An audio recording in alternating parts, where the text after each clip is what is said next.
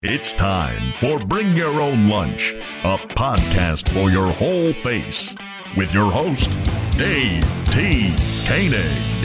Well, hello, come on in, have a seat, welcome. This is the Bring Your Own Lunch podcast at bringyourownlunch.com, the magic of iTunes, the majesty of Stitcher, and however you found your way to download this program, I thank you. As you heard at the top, my name is Dave T. Koenig. I'm an actor, writer, director, producer, comedian, all around swell dude, and of course, the host of the program you're listening to right now, BYOL. If you haven't already, please subscribe to us on iTunes. Don't want to uh, diminish the value of the other ways of getting this program, but please do subscribe on iTunes. And if you want to help out, rate us. So, you know, give us give us a comment. Uh, do something. That's the best way you can help us out right now. And as we build this thing into something that is bigger than it is right now, and isn't that always the goal? Lots to talk about. My guest this week is Ali Farahnakian. He is, um, boy, what isn't he? Well, he's a writer, voiceover artist, director, producer, uh, and probably best well known for his work in improv, specifically long form improv. He learned at the hand of Del Close in Chicago, the uh, you know the the guiding light of improv, if you will. Uh, he's a former writer for Saturday Night Live, and he is the founder of the People's Improv Theater, which is one of the major improv uh, theaters and and teaching institutions in New York City. Uh, and he has since uh, in gone on to to expand his empire to include Simple Studios, which is a rehearsal space, uh, Pioneers Bar, uh, which is a bar uh, that is you know pretty self-explanatory, and also he is the owner of this theater, which has actually been rechristened as the Treehouse Theater. I'll talk more about that in a minute. Uh, and that's where he and I sat down and talked. Uh, we uh, had a really cool chat.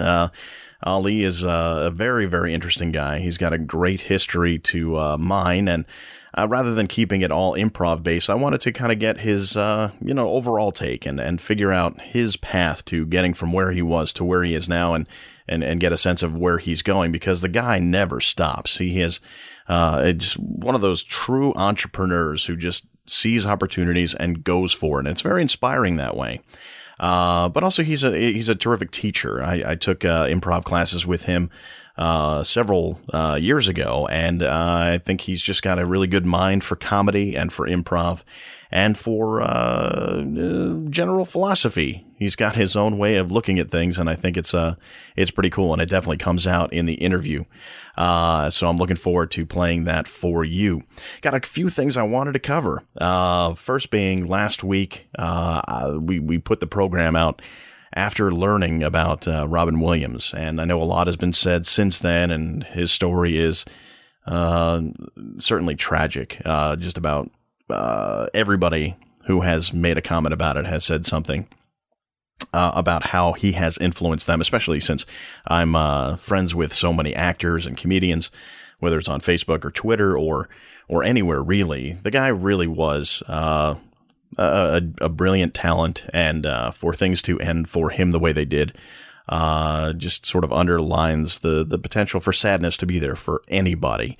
And hopefully, if you are in a situation where you feel uh, a sense of sadness that you can't manage by yourself, hopefully you will reach out and get help from people around you or people who are well trained to uh, help you through it.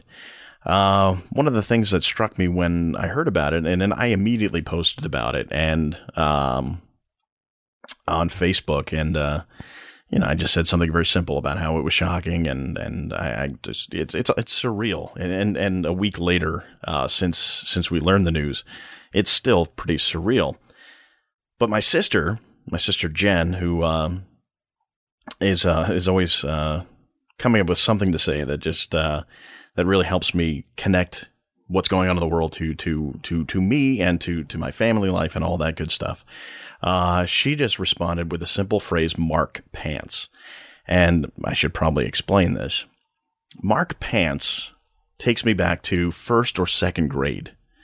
And at the time, Mork and Mindy was the thing. And I was a huge Mork and Mindy fan. Um, so much so that I wanted to go to school dressed like Mork. So I begged my mom to take me somewhere to buy Mork clothes. And if you didn't really watch Mork and Mindy, Mork wore a very specific striped shirt, khaki chinos, and suspenders, specifically rainbow suspenders. My guess is that he borrowed that from his time as a mime. And that's what I wanted. I wanted to have Mork's clothes so I can go to school dressed like Mork.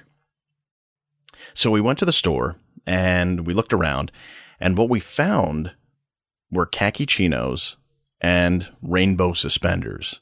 I was like, I, I looked at them. I was like, is, is that the real thing? Is that, is that the real Mork stuff? Cause, you know, when you're in second grade, first, second grade, uh, you don't really know what's official and what's not. So we looked at the label and the label said Mark Pants. That was the brand, Mark. And obviously somebody had the great idea to, uh, put out pants and suspenders that looked like what Mork wear, wore on the show, but changed it enough so that nobody could claim copyright infringement. So the brand was Mark, but it was very clearly meant to imitate what Robin Williams was wearing on the show. So we bought them. And I was thinking I, I was the coolest person on earth because I will go to school, I will look like Mork, and people will think I'm awesome. So I go to school and I go into my classroom and I look around and four other kids are dressed like Mork that day. And not only were they dressed like Mork, somehow some of these kids found like authentic licensed Mork clothes. So they not just uh, they weren't just wearing the shirt and the pants and the rainbow suspenders, but they were wearing the special uh, pins. I remember a guy named Morgan Hoffman had the pins that Mork wore on the show, and I was like, "How did you do that, man?" So that's my little Robin Williams influence story. Um, the next day after uh, the news broke about Robin Williams, I had was uh, involved in a project that I've been in, uh, helping with for quite some time. Uh, if you're not familiar, there's a guy named Radio Man, who is an institution in New York City in filmmaking and television production, and Radio Man is so much ingrained in the industry that everybody knows him. Everybody from Tom Hanks to Johnny Depp to George Clooney uh, to Meryl Streep to Robin Williams. And in fact, Robin Williams and Radio Man had a very uh, close relationship going back to when they record or they filmed the, the movie The Fisher King. And uh, Robin actually worked with Radio Man because Radio Man has had the experience of being homeless. And Radio Man has uh, some issues, and, and Robin drew a lot of inspiration from Radio Man in creating the character he used in The Fisher King. So, uh, and, and they've kept in touch for all these years. So the next day, I was working on this project with Radio Man, uh, something that uh, I've been helping to to create. Uh, it's a show based on Radio Man's life, uh, and just hearing hearing Radio Man talk about Robin Williams and and his personal relationship with the guy really hit home how giving the Robin Williams is and was and uh, and and how much of a loss it really was. Um, so I found myself in a very very unique situation. If you haven't already, there's a documentary out called Radio Man, and uh, you should check it out. And Robin Williams is featured prominently in it, along with a host of other A-list celebrities. And uh, being there with Radio Man, uh, just just really just really made it real for me. And uh, I'm sure for a lot of people, Robin Williams will be missed, but but certainly more so uh, that can be said for his own family and the, and the friends he made over the time that he was with us. Uh, totally change gears on you right now. I wanted to mention something about uh, Reddit. If you are not familiar with Reddit, it's R-E-D-D-I-T dot com. Uh, it's a website where people post articles and, and, uh, and posts, uh, about specific categories of of life, really. And there is no limit to what Reddit provides. Uh, they have their main page where you can see sort of the top stories from all the top categories, but you can drill down and get into whatever subject you want. Like there is a category for podcasting, and I do frequent there, and I've gotten some really good tips on how to do this show and and what to do with it. Um, so let's say you want to get into podcasting, you go to reddit.com slash r slash podcasting, and there will be a list of articles that has been submitted by readers, and it's all submitted by people who frequent the site. If you like the article, you might push the little up arrow next to the uh, link, and that means you're giving it an up vote. If you don't like it, you'll hit the down button, and, and that'll be the down vote.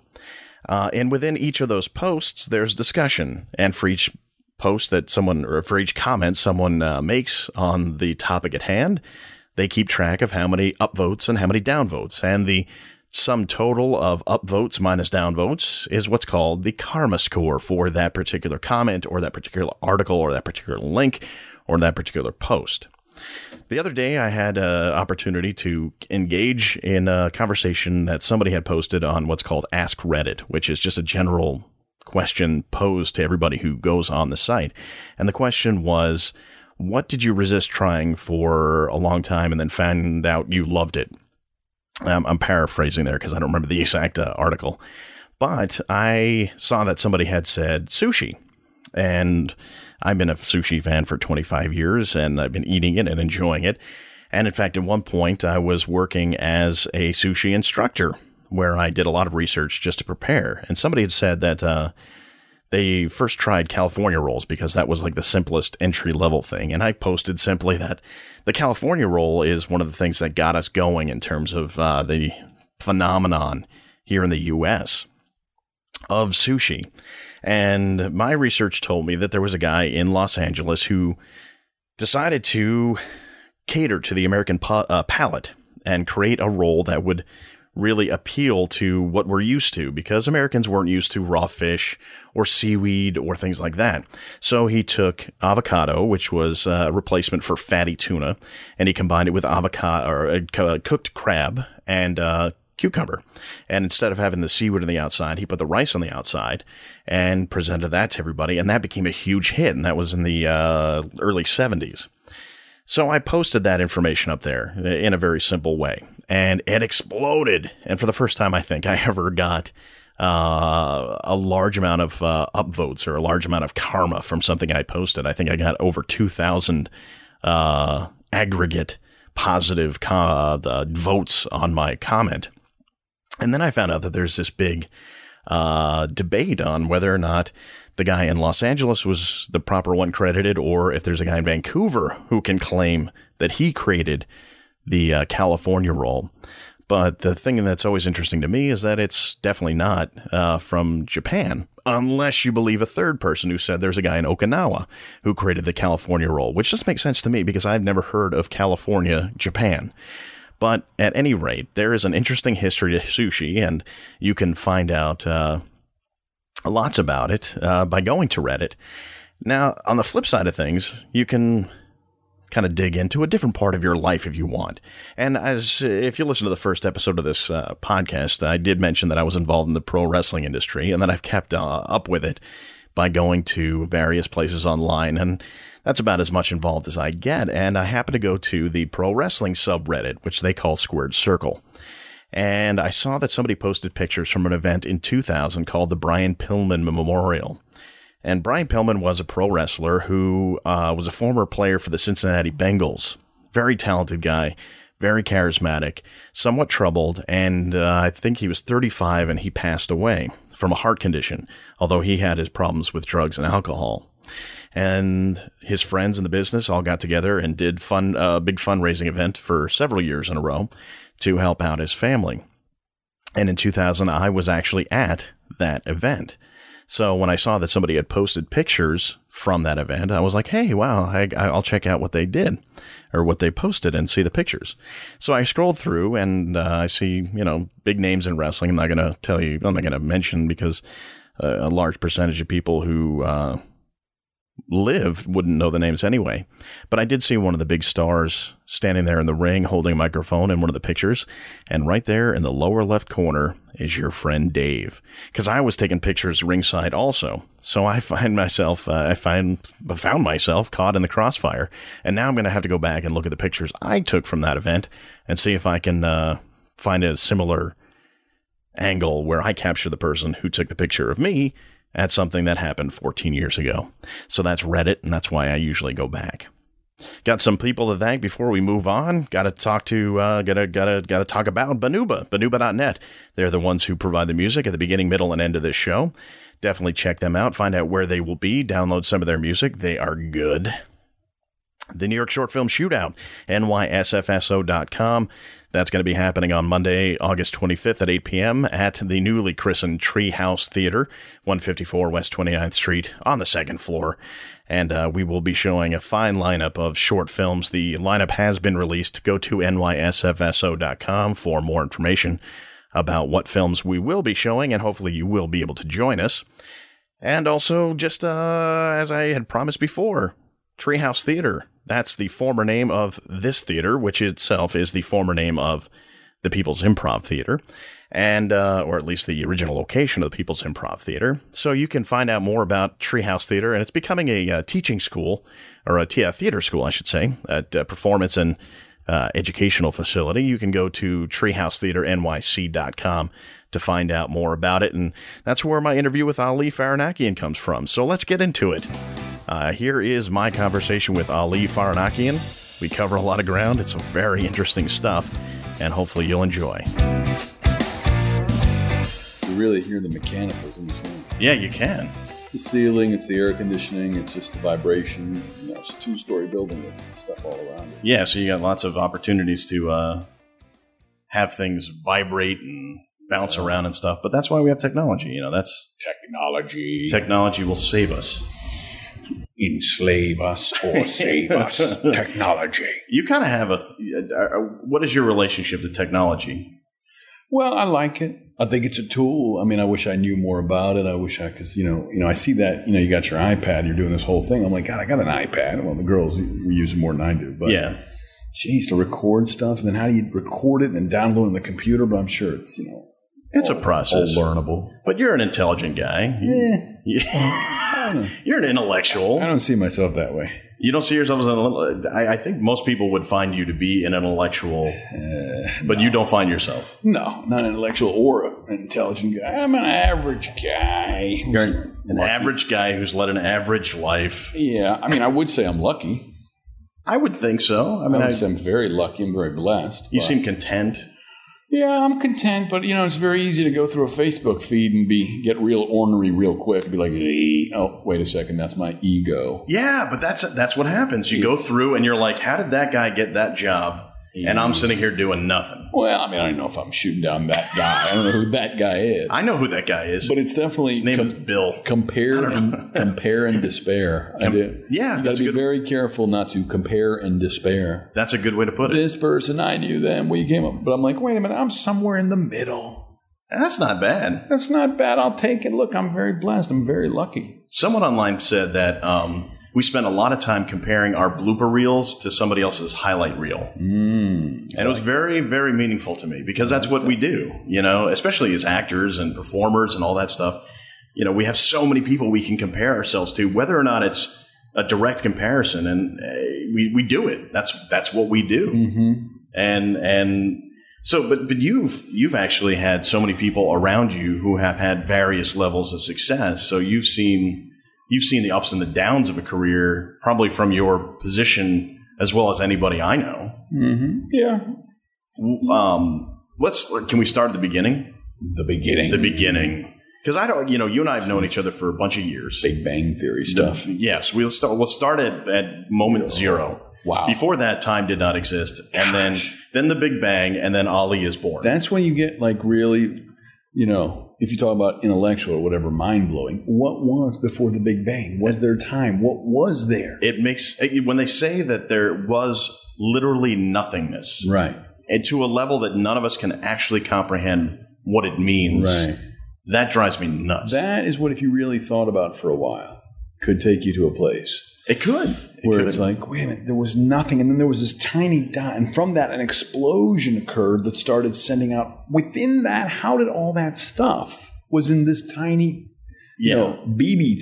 Um, where who the baby? Where did that come from? Who Yeah. made that? And how big was that BB to begin with? I mean, it, it could be infinitesimally smaller than a BB. Right. Did So- it grow? And if it grew, how did it grow? But where did it come Yeah, from? yeah. You see, if you really go to those places, you keep asking questions. Yeah. and you keep going further. But where did it start?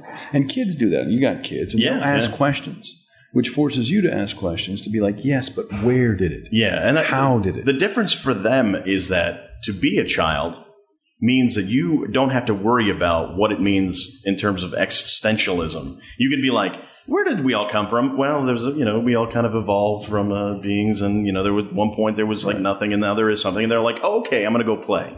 But we sit up at night and we're like, this is this is death. You know, this is. this is But what is even death? I know. I, that, the void, go. it's gone. Do you? I mean, that's the amazing. When my my daughters will ask me about it, I have to remind them and myself. No one has ever been back to tell us. So nobody on earth, no matter what they say, has any idea Very what true. the other side is like. Absolutely. But some people feel very free to tell people this is what it is. This Yes. is the other side. This is you know what you're going to expect. This is why you have to live this way on earth to get this on that side. Exactly. But exactly. nobody knows. Yeah, it, it, and the and the less likely the answer somebody might present to you, the more you just kind of know that they have zero idea. You know, it's it's like and and it's a uh, what do you call it? Uh, proportional relationship kind of thing, where it's like the less you really know, the louder you're going to be about it, and that's what makes life kind of annoying. I think. Right. Um, when you say like, uh, are you, you, you okay? You- Yeah, I'm just taking a deep breath. Sometimes when my mind like starts wandering, yes. or I have a little interruption, I go, "Yeah," and I'm like, "Why did I say yeah?" It improved nothing. So For- then, coming from you, that is an amazing statement. I have to say. What's that? as somebody who teaches improv Yeah. and the basic tenet of yes and you just said sometimes i say yes and i have no idea why No, no. But sometimes like I don't need to say yeah oh okay after you're saying you're somebody said something and you go, "Yeah." Okay, what what did I what was what was the point of me saying that? I think you engaged in normal human interaction But what is normal? Protocol. We've created normal. At a certain point there was no language. That blows m- That's my even mind too more yeah amazing. That yeah everything we're saying. My daughter was asking me about a word, and she's like, "What's this word? Someone called me that on the bus or whatever." I said, Oh, jeez. "I think it was like butt sack," and I was like, "It's a made up word." And I think they were probably saying nut sack, and you misconstrued it as butt sack. But I'm not going to get into that because I'm not going to get into nuts, which she just found out about. oh how, she how saw old is she Uh, she's eight, she's eight but you know, I try to explain to her every word is made up, and that's a mind blowing concept yeah, yeah. that there is no word that we did not make up as humans in order to communicate. yeah You know? Yeah. So whatever it is, it's made up. So normal human interaction of like, yeah, mm-hmm, I'm letting you know I'm listening by saying, mm-hmm, yeah, right, okay, is unnecessary. It is unnecessary, and I don't know why we do half the things we do. I, you know, it's funny. I had a conversation with somebody uh, previously where you know, I, you know, I don't curse on the show. If you curse, I don't care. It's not important to me because I don't have a particular feeling about it. You know, whatever. But I just don't because I choose to like hold on to them like silver bullets. You know, it's like because if I want, if I'm going to curse, it's going to have a good, you know, it's going to have some impact to it. But it's funny how they- they're just words. Right. They just don't mean anything. Well, I mean, they do mean, you know, when I, you know, and there's quotes throughout time because, again, people who've been around for a long time and have had to process this stuff, process this stuff before us. Uh-huh. But, you know, profanity is a weak person's sign of strength. True. I get that. Okay, yeah, I appreciate that. Someone's using that language in order to act like they're bigger than they are. Mm-hmm. And when you overuse it, it's like, eh, okay. Take away all the power from it for sure. Yeah. yeah. And it robs the English language of what it is, which is a business language, a language of communication. Hmm. So all of a sudden, this word comes in there and it's robbing us of adverbs and adjectives and nouns, and we're just blah, blah, blah, blah, blah, blah, blah, you know. You got a lot on your mind, man. It's, it's fascinating every time we talk because you, you've got you. Do you need to deal with that, or is No, because you're a bit, you're a very busy guy, and just to give people who don't know who you are uh, context, you you are a an improv teacher. You're an actor. You're a writer, and I'm sure you're directing something in some way at some point. Hey, uh, not only that, but you're an, a, you're an entrepreneur. You've begun several businesses here in New York. Uh, where does that come from? The entrepreneurial part, because I think a lot of people understand the the acting part and the and the allure there, but to to start things from scratch and take on that responsibility, it kind of has to be in your DNA. So where does that come from? I, probably DNA then. All right, I mean, a lot of it's inertia. Hmm. A lot of it's luck. None of it was by design. Hmm. It was just one thing led to another. And, you know, again, as they say, uh, necessity is the mother of invention. So it was like these things were needed. Right. We started a theater. That theater needed a space to teach classes. Simple Studios was created. We were losing the theater because there weren't sprinklers. We needed another theater space. 123 East 24th, the new pit found us. We went there. There was a space available under Simple Studios. Simple Studios needed a place for people to gather after classes. So we built Pioneers. The old pit was available. It was close to Pioneers. We realized that Pioneers had been built. Now maybe we could somehow subsidize another black box theater using Pioneers. And so we built this theater, you know, 154 West 29th. I don't know if we'll end up keeping the name this theater, but it's a starting name. Well, the address is probably more important than anything else because Yeah. I think more a lot of people who I know and uh, performed here and saw shows here, which was the original pit space where we're sitting right now, Yeah. and now called this theater. I think everybody still knows where this is. So when you refer to it, it hasn't been so long that people are like, "Oh, where is that?" Right. If you just say it's where the old pit was, so many people know it. So I think the address probably carries as much weight as anything else. Well, I mean, it's been a theater space for probably close to 25 years. Yeah, you were telling me that. Where what was here before There it was was a the theater pit? here called the Currican Theater that was here for nine, ten years before us. Then it was empty for two years. Then we were here for eight years. Um, and then beyond that, this space was zoned as a synagogue in 1935. So they were doing, you know, shows of A some performance kind, of a sorts, performance yeah, of yeah. some kind since 1935. And then the various incarnations it's had since then, I'm not sure. You could probably do the research, but so it, it felt like it has the the bones of being a, a nice 50 seat black box for people to practice and I don't know. We'll see if it ends up being, you know, our Louisiana Purchase or our Waterloo. two very different transactions and two very different results. But uh, you know, I, as somebody who performed here, and I've, I've told you this, it, this feels like home because this is where I spent a lot of time performing and doing jams and shows and house team shows and all that stuff. So, and it, there there feels there's there's an atmosphere here that I think is great, and I'm it's very gratifying to come back into the space and even just to do this podcast is awesome. Uh, when you were growing up, did you have any thought in your mind at all that this was where you might be in this sort of position where you're performing and also responsible for a lot of spaces in, in the city? No, no, absolutely not. I played a lot of make believe growing up in North Carolina. In a small town, you were by yourself a lot, and then you were with other kids, three or four kids a lot. And we had motorcycles and bows and arrows, and you know, we played make believe. Huh. And uh, you know, as, as far as looking back on the landscape of my life in terms of small business or entrepreneurship, you know, when I found out at like seven or eight that you could return bottles for five cents each, I spent like a weekend collecting every bottle in my town. Wow. And, you know, I don't know how much I got for it, but I remember a pile of bottles being under a tree and then having my parents drive our car to that tree, get the bottles, go to the store, and exchange it for money. So You know. you did have it in you somewhat. Something somewhere in there was this idea that you know you could you could sort of plot your own destiny financially you know, on some level. Yeah, but again, it, it, there are moments of grace. Like I was four years old. We lived in uh, hospital housing, and next to us was a large um, lot uh, with trees, and there were city workers who were raking the leaves. And I went out there, and this was a time where a four or five year old could go outside of the house without his parents knowing Mm-hmm. or you know caring because that's just the way it was. And I started raking leaves with these guys, and they gave me a set of gloves. And I remember distinctly at the end of the day, a guy reached in his pocket and gave me a couple of bucks for helping them rake leaves. I'll be And then all of a sudden, I made this connection that if you work, you get paid. And I was just out there raking leaves because it was fun, and I think I like gloves too, you know. and so that was an early connection. But again, it's these moments of grace where something happens that you have no control over. mm-hmm. You know, all of a sudden, you know, you live by this place, you go outside, you start raking leaves. You know, same thing with the collecting of the bottles. Same thing with we had a lawnmower that was riding, and I was able to start like a little, you know, lawn service. You know, things like that. You definitely had it then. Uh, Well, how long were you in uh, North Carolina? Well, my folks still live there. We got to North Carolina when I was a third grader. Okay. um, probably around 1970, summer of 75, 76 maybe, Mhm. 75, 76. And then, you know, to this day, I still call it home. I mean, I go back there for the holidays and whatnot. Went to Chapel Hill. Uh-huh. How was Chapel Hill for you?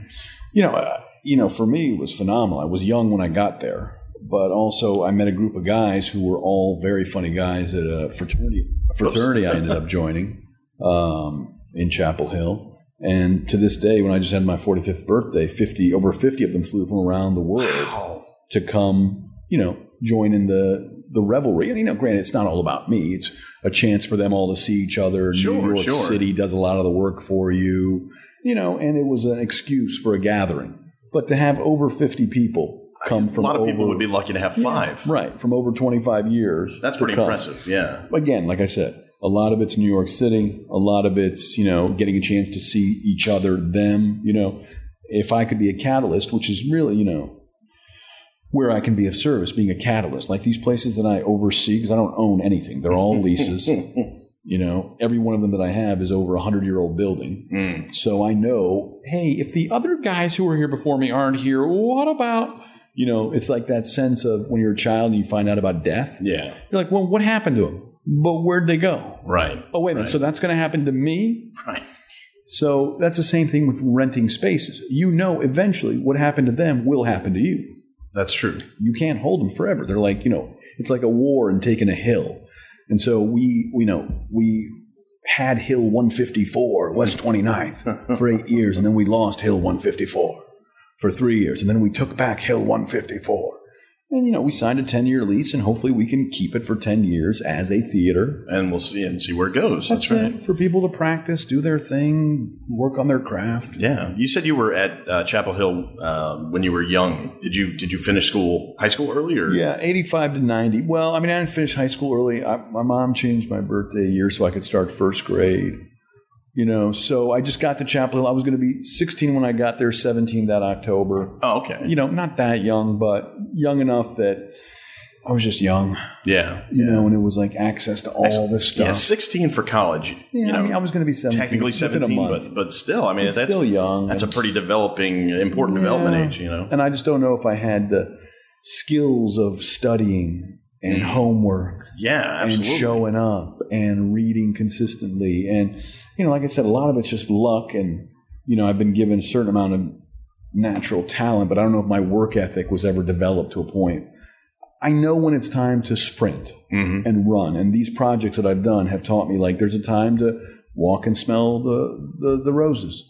There's a time to walk with direction and purpose. Mm. There's a time to run and there's a time to sprint, but you can't sprint forever. Right. But while you're building a place like this or any of these places, you have to be willing to run and sprint for 100, 120 days.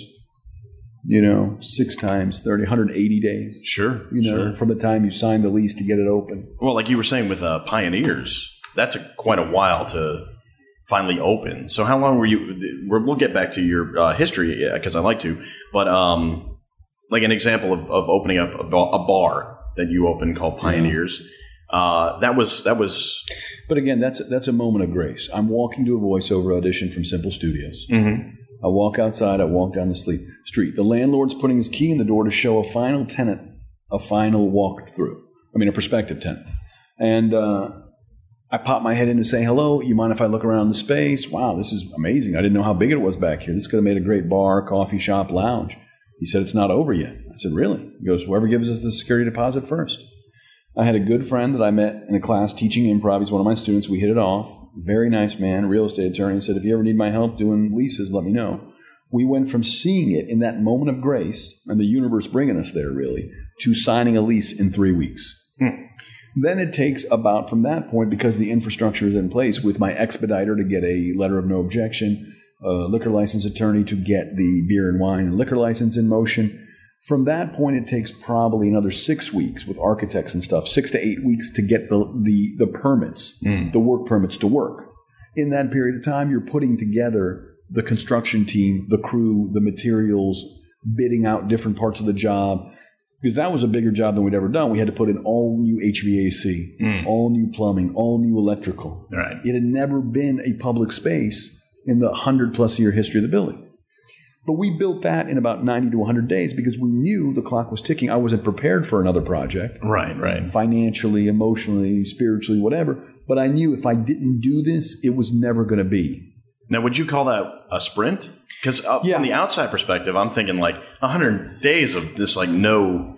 A run. Within that For me, run, I'd be like petrified, but you consider that part of your sprint. that I would say is like a long distance run. Okay. an ultra marathon. Mm-hmm. But within that ultra marathon, there are times and days where you have to sprint Hmm. to get something done. You know, and that could be to get the plumbing done. And it was during Hurricane Sandy when it happened. Right. So it shut down for one week. I had people who couldn't get to work. We didn't have power. We had flooding issues. The windows weren't in. So there was just plastic and plywood, plastic wrap and plywood over the windows. Man. I mean, there was a time when you know the the the, the skylight, which is one of the main reasons I did the project, because I'd never done a skylight before, and I wanted to do the skylight, and it felt like again you can get caught up in if I don't do this project, this will never be a skylight back here.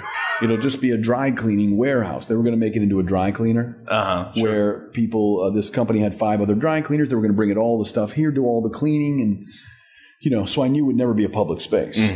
So when we had the skylight part of it go in, they just took out the existing space that was like an old skylight painted whatnot, and then they walked away with an empty ceiling for about seven feet by forty feet. Oh. And I said, Wow. "Well, where are you guys going?" Like, uh, we just demolish. We do not. We put it.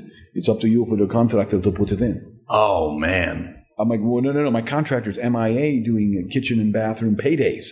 Jeez. know, I said, you guys got to go get some blue tarp. We'll cover it for you. So they went out and got blue tarp very quickly. They covered it up. But the challenge with blue tarp is there's nothing, if it rains, that's going to support it. It needs beams. Yeah, So that night, one of the worst rains, I don't know how long, my wife called. I went home. She goes, You know how bad it's raining? I told her about the skylight. Yeah, yeah. So let me just go check on Pioneers. I went to Pioneers, opened the the grate. When I got to the grate, there was one inch at the front door of water. By the time I got to the oh. back, there was probably five or six inches of water. Oh man. And I'm just screaming. That hurts. Why? How much how much good stuff was already in at that Nothing. point? I mean, the flooring good. was all right, but it Yeah. was it was there was damage. Sure, sure. And I was screaming. It was like a movie. I was in the back of a building, indoors, pouring down rain, screaming, "Why?" the crane shot through your Right. uh, through, through your uh, uh, skylight. Yeah, but when I told my friend Dave Pasquazi about this, he should, he said, "You should have said, is that all you got?" Which always reminds me, it's perspective. it's true. You It's true. And you look at the place today, and it's gorgeous. You know, It's- it's, yeah, I mean, yeah, I mean, it's I'm I don't want to get my own way. It's it, it's a solid, nice space. It's got its flaws. You know, it's we had to build it very quickly, so we have to always retrofit. Mm-hmm. You know, we've got flooring issues with the floors warped in a place. We got to fix it. But that's any business. Businesses are a lot like ships. There's always going to be work to be done because there's water involved. well, yeah. Same thing with a home. Right. You know, I don't know. Always. Yeah. You, there's no end to it. There's never. It's Yeah. always going to be like there's a plumbing issue, there's an electrical issue, there's a water issue, there's a, you know, with all of these, they're different different size ships, Yeah. and there's always something to do. So Mm-hmm. it's never done. It's retrofitting. It's like you know, you know, but it's but it's open. And in any business, as a small business owner or anybody who's you know thinking about going into small business, you kind of have to go from hemorrhaging to bleeding to patching up. When you're building, you're hemorrhaging. You're spending money every day on materials and labor. When you finally open and are able to at least get some money going the other way, then you're still bleeding because you have a certain amount you have to hit that day. If you don't hit that amount, then you're bleeding. Mm-hmm. So you have to get past the point of the amount you need per day. And then now you begin to recoup the amount you invested to build the space. And that takes a lot of guts, I think, you know, and, and you're probably going to deny it, but I think it takes a lot of uh, intestinal fortitude to be able to handle that process. And I think that's where most people duck out, you know. And as a performer, we sort of have that too, where a lot of people couldn't handle what they call the rejection of going into auditions and, and not getting the job and feeling that that's rejection. So, I mean, I, and I, and I always kind of deny that that means anything significant in terms of, you know, whether or not we are strong or whatever. But, but from the outside perspective uh, of somebody who's launching these ventures, I mean, it seems like an incredibly uh, brave thing to do. I don't, I don't know if it's brave. I mean, you know, I used to do a solo show for an hour and 15, and again, hour and a half. And someone said to me, Isn't it hard to get up there for an hour and 15, hour and a half by yourself? And I said, Yeah, but it's just a little harder not to. You know, so it's the same thing with these spaces. It's like it, they're it's not like I don't work or live near them. Mm-hmm. So, Simple Studios, we have about another, I believe, five years left on the lease or something like that. Um, I would have to walk by Pioneer's space every day and see a dry cleaner Yeah. and be like, yeah. "Ah, I could have done it, but I got scared. yeah. And same thing with 154. I'd have to walk by it because Simple Studios is here and say, yeah, yeah, that could have been a theater, but I got scared and now it's a, you know, a karate dojo or a yoga studio, which is fine. Right. But it's, you know, the community that I can be of service to is the comedy community, the theater community of, you know, building and overseeing these platforms for people to do their thing. Mm-hmm. You know, so that's what the hard part of it is. It's not like this project was somewhere where I would never see it again. Right, right. Yeah, and, and, and I guess well, this is going to be one of those questions. It's either going to sound really hoity and and and I don't know, uh, brainy, or it could just actually work. But one of the things that that you talked about in classes you teach is is follow the fear. How much of what you learn from doing improv relates to what you do as an entrepreneur? I think a lot of it. I mean, I use those touchstones all the time. Follow the fear, you know, which was you know passed on to me by Del, mm-hmm. is exactly why these places are here. The fear is why do this place under you know Simple Studios? You know, again, you do things, and every time I do one, it seems like I was young when I did it or younger. So there's a certain naivete that comes with following the fear, hmm. and it's important to know the difference between prudence and fear. Hmm. You know, there's good fear and bad fear. You know, a bad fear is you don't want to go to the zoo because you're afraid the tiger will get out of the cage. That's bad fear. Good fear is you're in a cage with a tiger. Yeah, You know, you should be afraid. But with these projects, you are following the fear. The fear is, you know, the old pit, this 154 space had its day in the sun. A lot of people started out here. You know, they did their shows here. Groups were formed here. Um, and it would have been easy, and we'll see, time will tell, to leave well enough alone. You know, but I just couldn't leave it alone. I knew there were things that I wanted to do that I wasn't able to do the first time. right. You know, I wanted to do built-in benches in the lobby.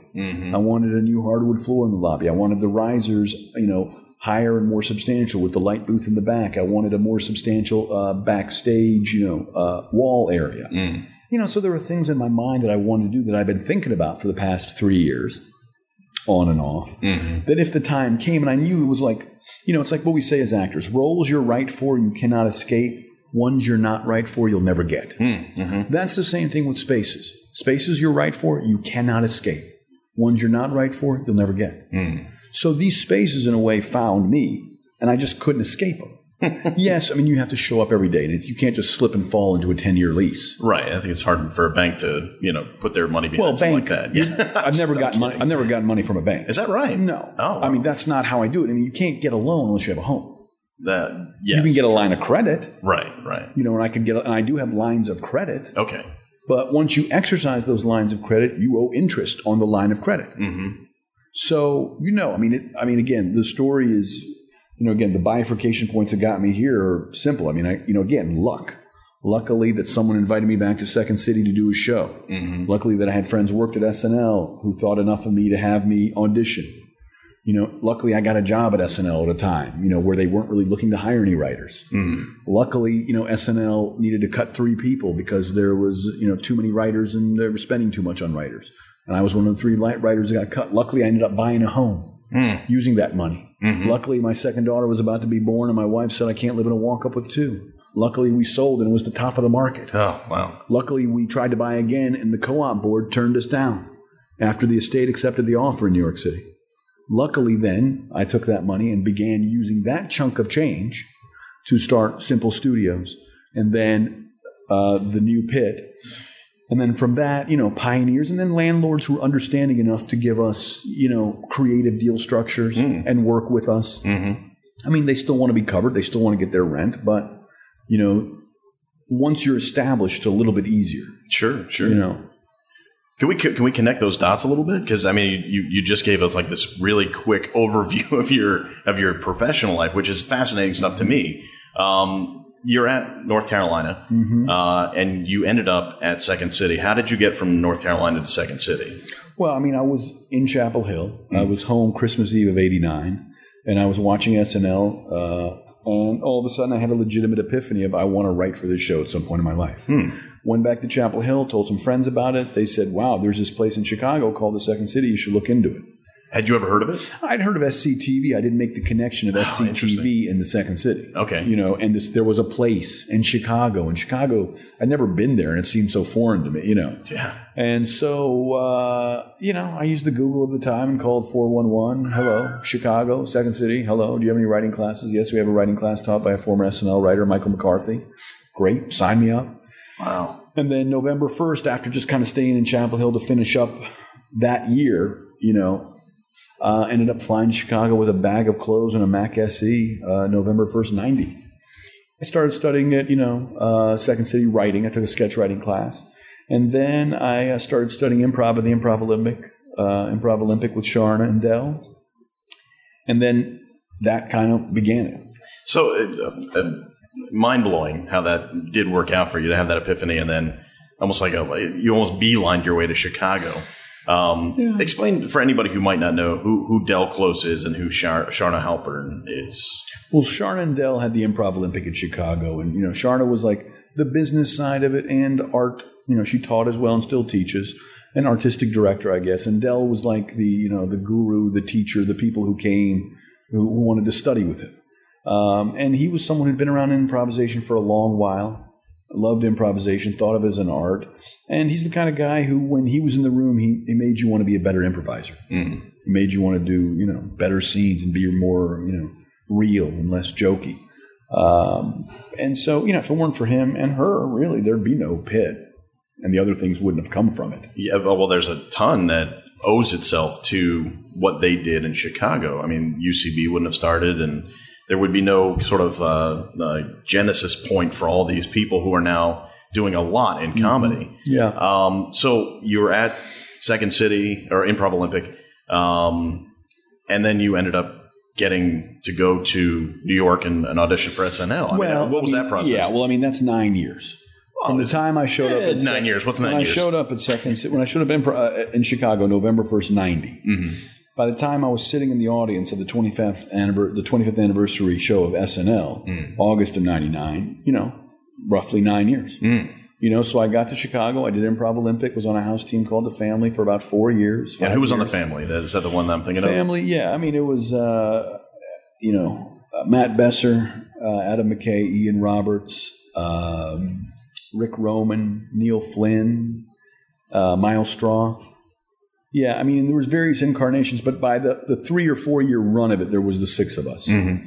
You know, and then we did improv for you know three or four years. Thursday, two on Friday, two on Saturday, and from that we formed the original UCB. Mm-hmm. You know, um, and from there, you know, Were those all the six involved, or were uh, because I've I've always heard different numbers and different Yeah. names.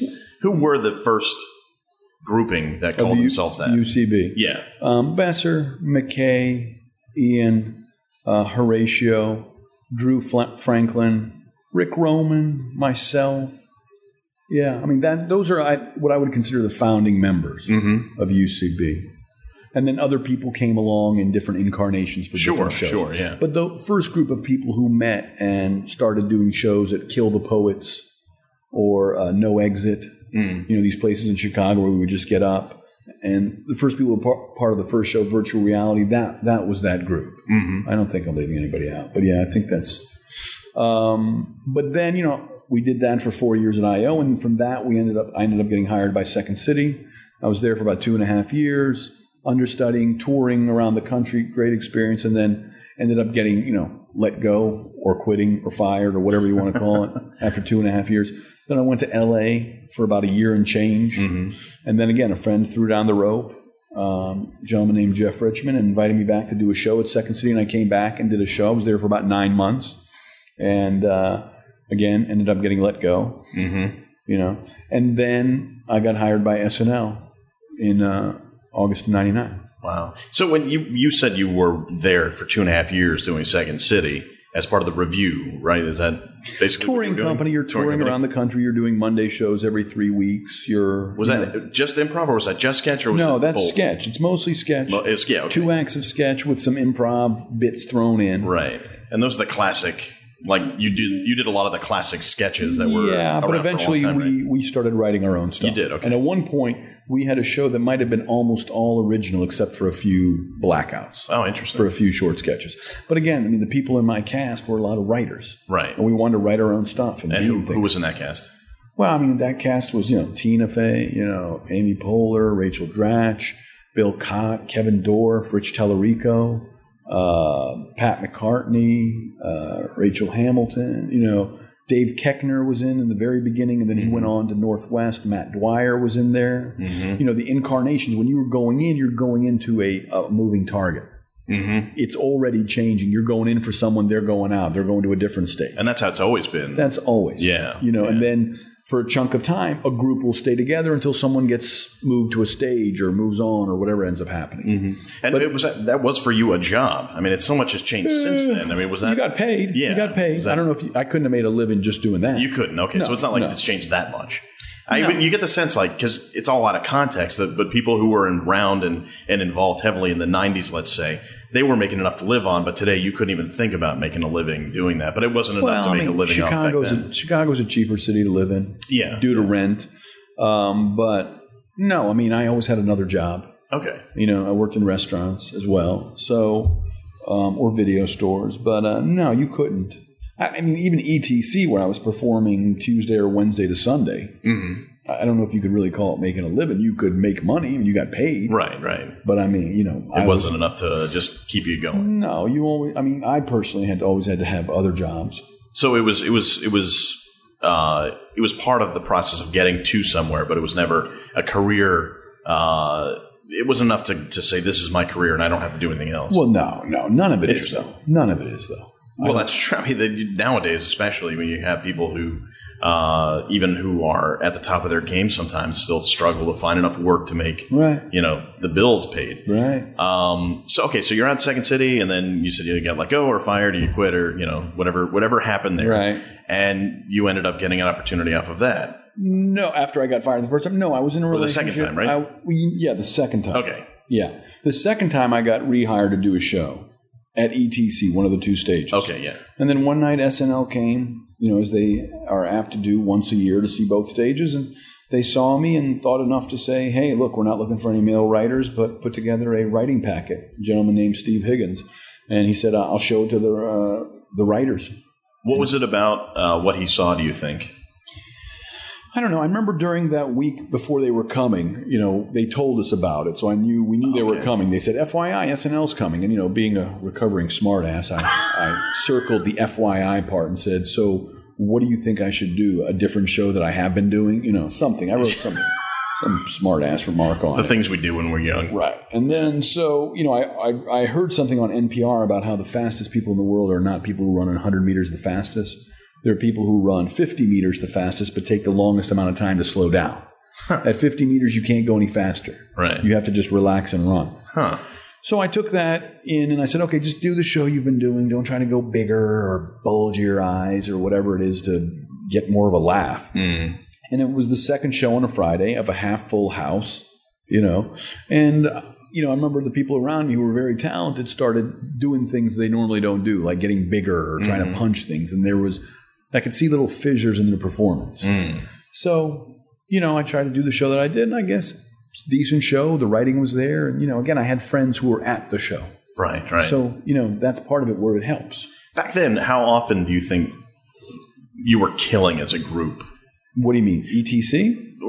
Wherever in Second City. I mean, you, when you think back of the people who you were on stage with and you Yeah. yourself, you put them on a stage today and you're going to pack the house and, and you wouldn't have to do a heck of a lot to get a huge reaction based on reputation alone. But back then, uh, it was, it was all about potential.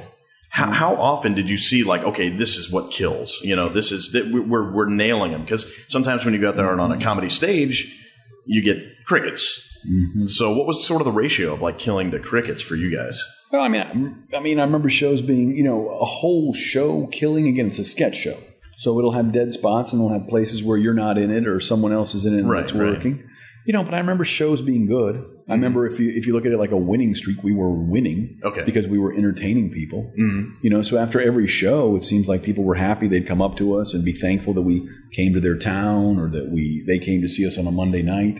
So, I mean, by the time you get there, most people are pretty accomplished. You know, they've done, I don't know if they're 10,000 hours, but they put in two or 3,000, Okay. You know, to get up sense. on stage and, you know, do a sketch comedy revue show. Do you see anything that parallels here or at the pit, or do, do you ever get those feelings when you watch something here or, or uh, at any of the spaces that you, you're involved with that makes you think, oh wow, that reminds me of how it was back then? Well, I mean, it's a different time, too. Yeah. I mean, it's, and, you know, it's Chicago, it's Second City, it's a place where it's, you know, you're really not doing that many other things. Like for us to do the family or UCB and Second City, that was a lot.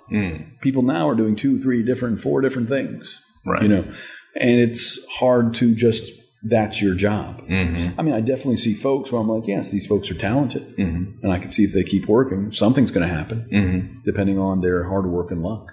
Right. Right. You know, but it's it's hard to compare that time to now because of how unique it was in terms of now you look back and you look at the number of people yeah. in Yeah. Chicago in the late 80s to mid 90s. Right, Mid right. late 90s. It's just like It was it was a product of its time. Right. It was Yeah. just, and again, it's that moment of grace, the alchemy. People just ended up showing up in Chicago at the same time, Mm-hmm. and there were people who were already there from the late '80s, and they were talented. And people coming in were talented. You were just around a lot of talented people. Did you see people coming back who had already established themselves? I mean, did were there people who came in and did spot shows and stuff like that? And how was that helpful? Was that Yeah, I mean, it was it was hopefully helpful for them and us. They Yeah. enjoyed doing it. You saw that it was real, that it was possible. I don't know if maybe just me, but I don't know if you, people saw the trajectory of like you go from here to here to here to here. I still don't really know how that works. I don't think any of us do. you know. Um, but I'm, maybe some people are more savvy and like, oh, if you do this, it goes to here. But really, it's just a matter of, you know, the hard work. You know, going that extra mile. yeah. You know, What does that mean? You know, that's inter- it's. It, I, I I find myself agreeing with it, and not in the way we were talking about before, where I just said yeah. But I know what you mean. But what does that mean to you? The the extra mile, doing the extra work. What what? How do you qual- qualify that or quantify that for somebody? Well, I mean, I get you know, with anything, depending on what your job is, it's rehearsing more, mm-hmm. getting up more on stage, finding ways to get up. You know, you may be going the extra mile and being like, I didn't know this was going the extra mile. What I'm doing ten shows a week. Right. That's the extra mile. It's like, yeah, you're doing, you're going the extra mile. You know, so some people naturally go the extra mile. Mm-hmm. Other folks have to find what is the extra mile. You write for a half hour a day, write for an hour a day. Mm-hmm. You get up once, three times a week, get up six times a week. That's the extra mile. got it. Going further, going further than other people are willing to go. You know, seeing movies about comedy, you know, watching classic comedy. You know, it was harder back then because, you know, I worked in a video store, so I was able to watch a lot of comedy movies. Not everybody had all that access. Yeah. So I had access because of that to just watch a lot of movies. Um, and I think you know back then it was a different time. Now you can get it, you can get it anywhere. Yeah. Yeah. But back then it was a big deal to rent a movie. Yeah, you had to be careful too, because if you rented the wrong one, that whole night's shot. Right. and you couldn't go back. Is Right. you know that it is kind of funny today. You know to to see.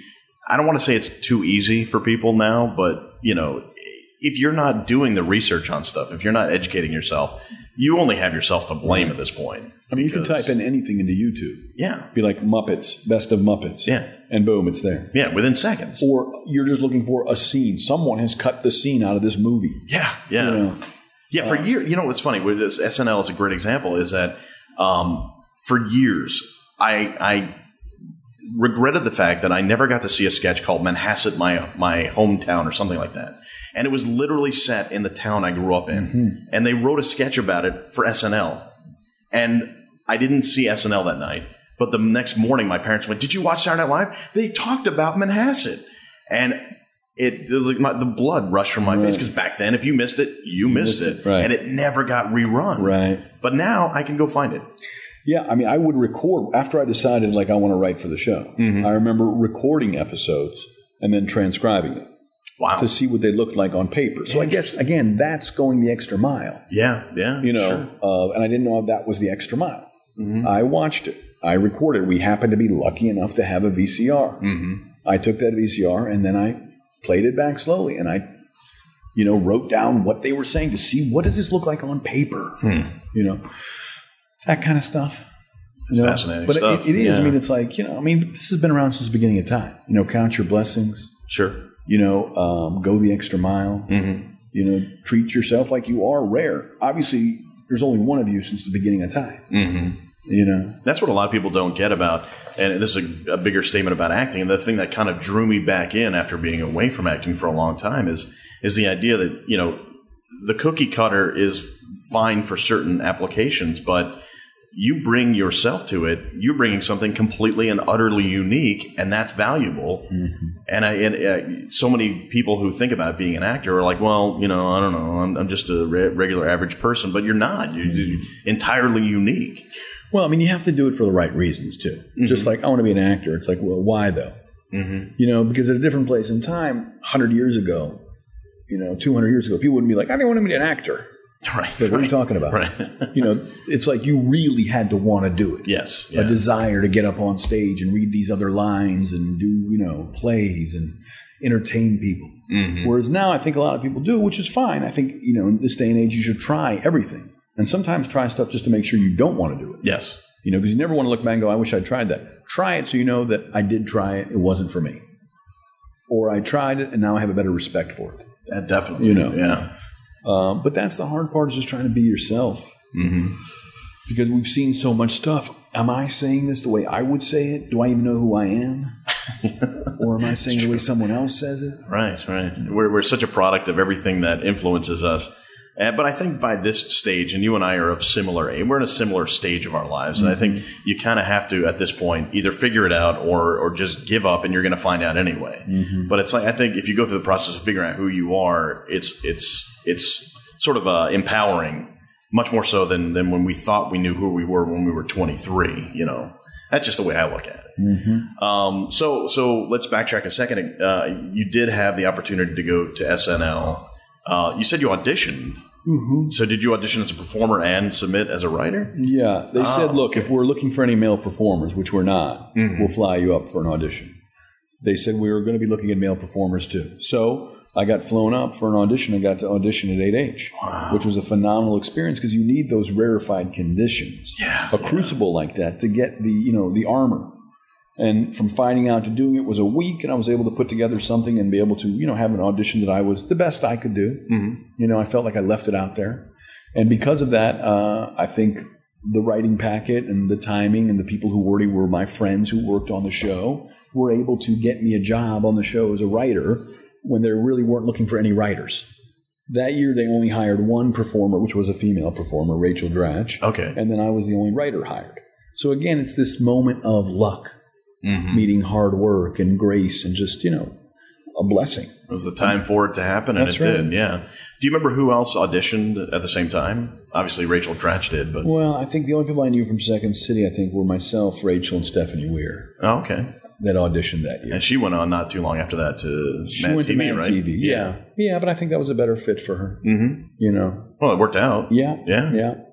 So that's that. And and then you spent how long at SNL? I mean, a little bit over a half a season. Okay. You know, I got there for the 25th anniversary season, and then you know, around Christmas, they said we got to let go of three writers. hmm And it was last hired, first fired, they let go of the last three writers they'd hired. Who who else went out the door with you? Um, Jerry Collins, I think he wrote for the Bernie Mac show and he Okay. still is a writer. Mhm. And then J.J. Philbin. So the three of us, you know, week before Christmas was like, okay, that's it. Whoops. Wow. Was like, that's it. How did you find out? How did how did they let you I was know? in Chicago visiting because it was like now, you know, after SNL, I flew through to Chicago for the holiday party at Second City and then went home to North Carolina. And then I got a call that somehow they tracked me down where I was crashing. I guess I'd left my number Wow. just Yeah. in case. And Back when you had to do that, I guess. yeah, when you had to leave your number. I didn't Yeah. have a cell phone back then. And uh, I knew once I got that call that so and so's trying to reach you, I was like, it's over. They're like, what are you talking about? I was like, no, there's no reason why they'd call me. Yeah. That's, that's, getting on the phone and being like, okay, is this it? It's like, yeah. It's like, anything I could have done? No, it's just, this is the way it is. You did everything. We're letting go of three. So it's not just you, you know, it's just. Who was it who who called you?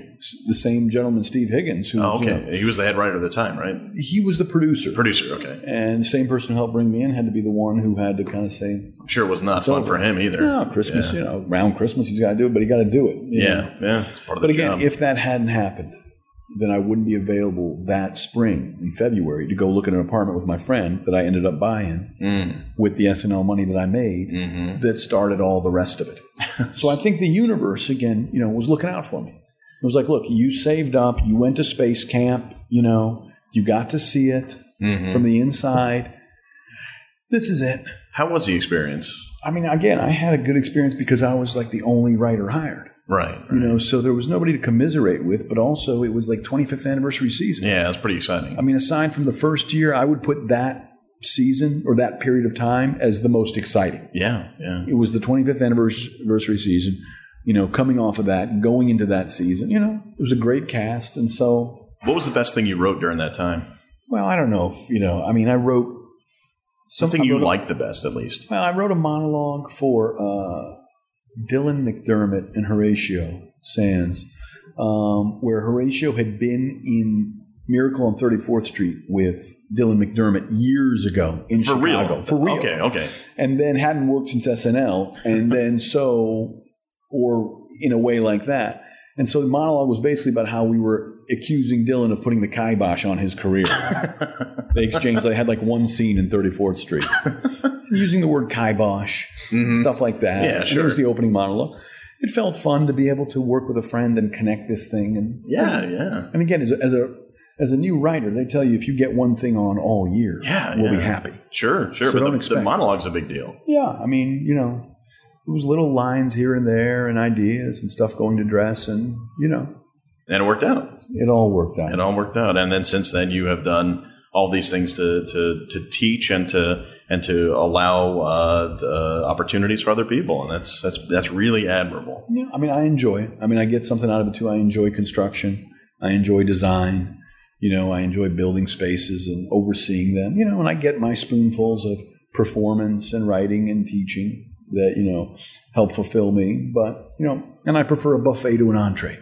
So you got to know who you are too. Yeah. I mean, so I, I would rather have a little spoonful of this, that, and the other than have a whole one dish of of a certain kind. But you know, maybe I'm just saying that. No, uh, and if you are, that's okay too.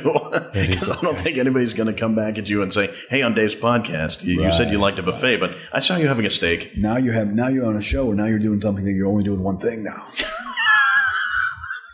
yeah, You got to be careful what you say in this mass media world. they'll get you. I tracked you down. How do people track you down? What's what's the best way to get in touch with you if somebody's Well, I mean, listening to through this? the pit. through the pit. you the know. pit-nyc.com Yeah, yeah. The pit-nyc.com. They'll be able to get to me. You know, so, or 411. yeah, or four one one. Still probably works. they can track me down. Hey, thanks for doing this. I appreciate it. Yeah, for whatever it's worth. It's worth a lot. Thanks. Thank you. You you did it. Ah.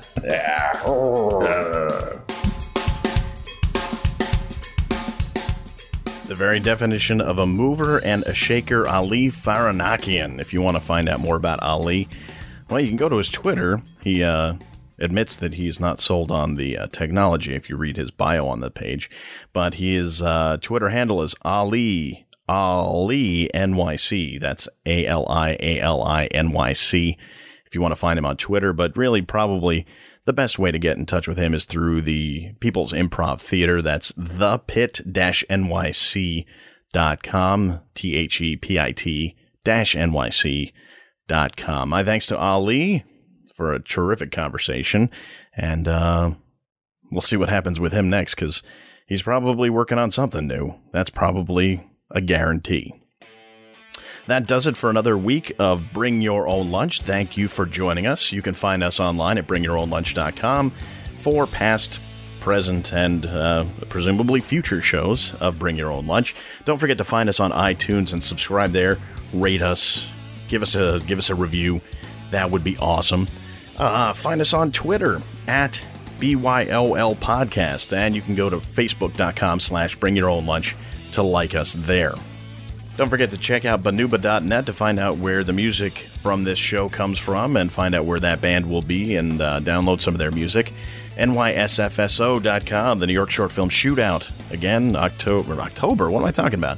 August 25th, 8 p.m. at Treehouse Theater.